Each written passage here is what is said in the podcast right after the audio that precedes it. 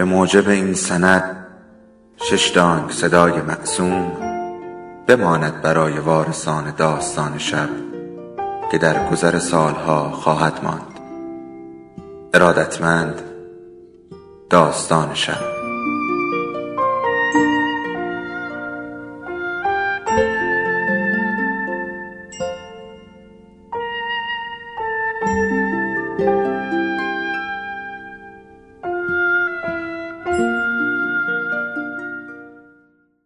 یکی بود یکی نبود.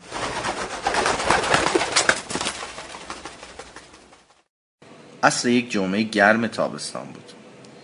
مادر بزرگ در حیات نشسته بود و به صدای بچه ها که در خانه بغلی فوتبال بازی می‌کردن گوش می‌داد. مادر بزرگ همیشه روزهای تعطیل منتظر بچه هایش می تا به او سر بزنند های مورد علاقه هر کدام را بر می داشت و در سبد قدیمی که از جهازش مانده بود می گذاشت. سراغ صندوقچهش می رفت و قندانش را پر از قند و آب نبات قیچی شکلات تبریزی می کرد.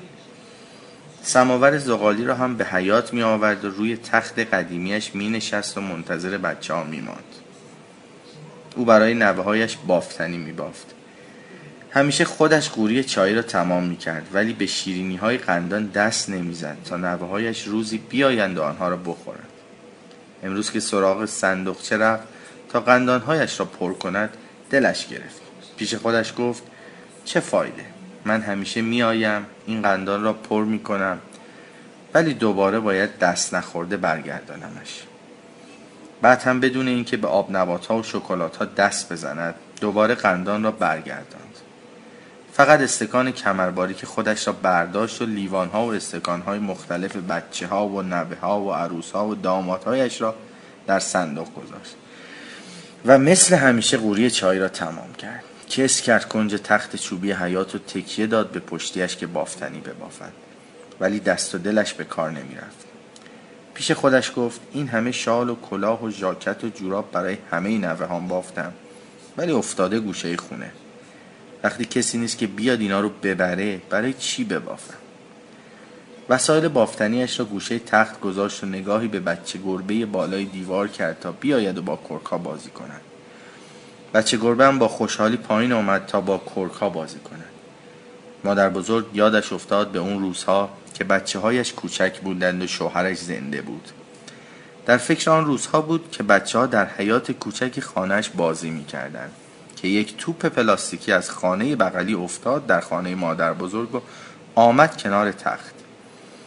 صدای بچه های خانه بغلی بلند شد. وای رضا تقصیر تو بودا. حالا هم خودت برو بیارش علی گفت من که جرأت ندارم.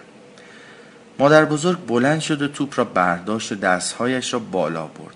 از سر کمرش تا نوک انگشتانش تیر کشید. ناله کرد و توپ را انداخت در خانه بغلی. دوباره صدای بچه ها بلند شد.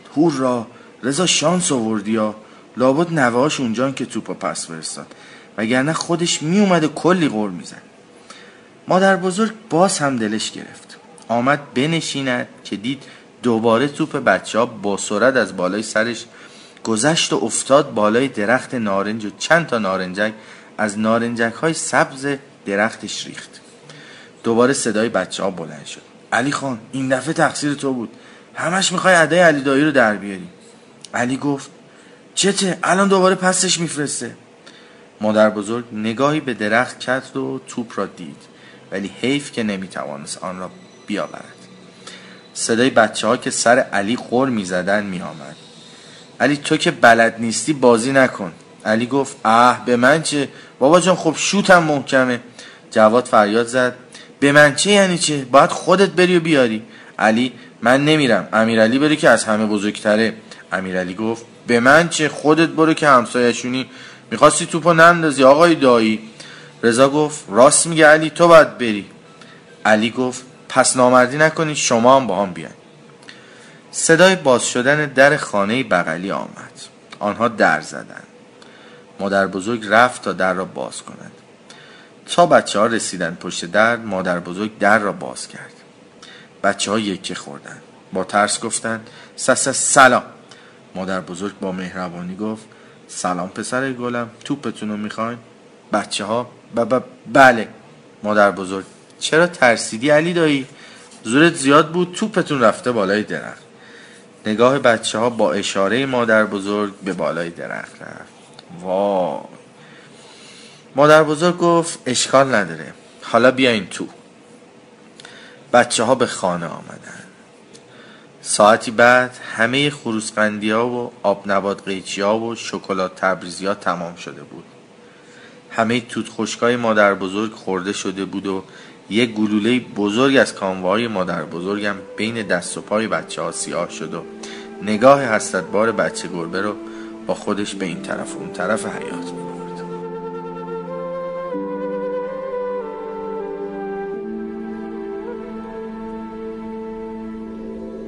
داستان شب بهانه است.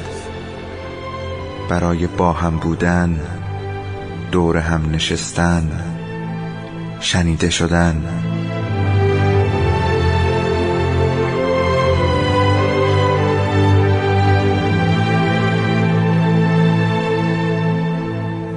صدای افسانه ها رو میشنویم.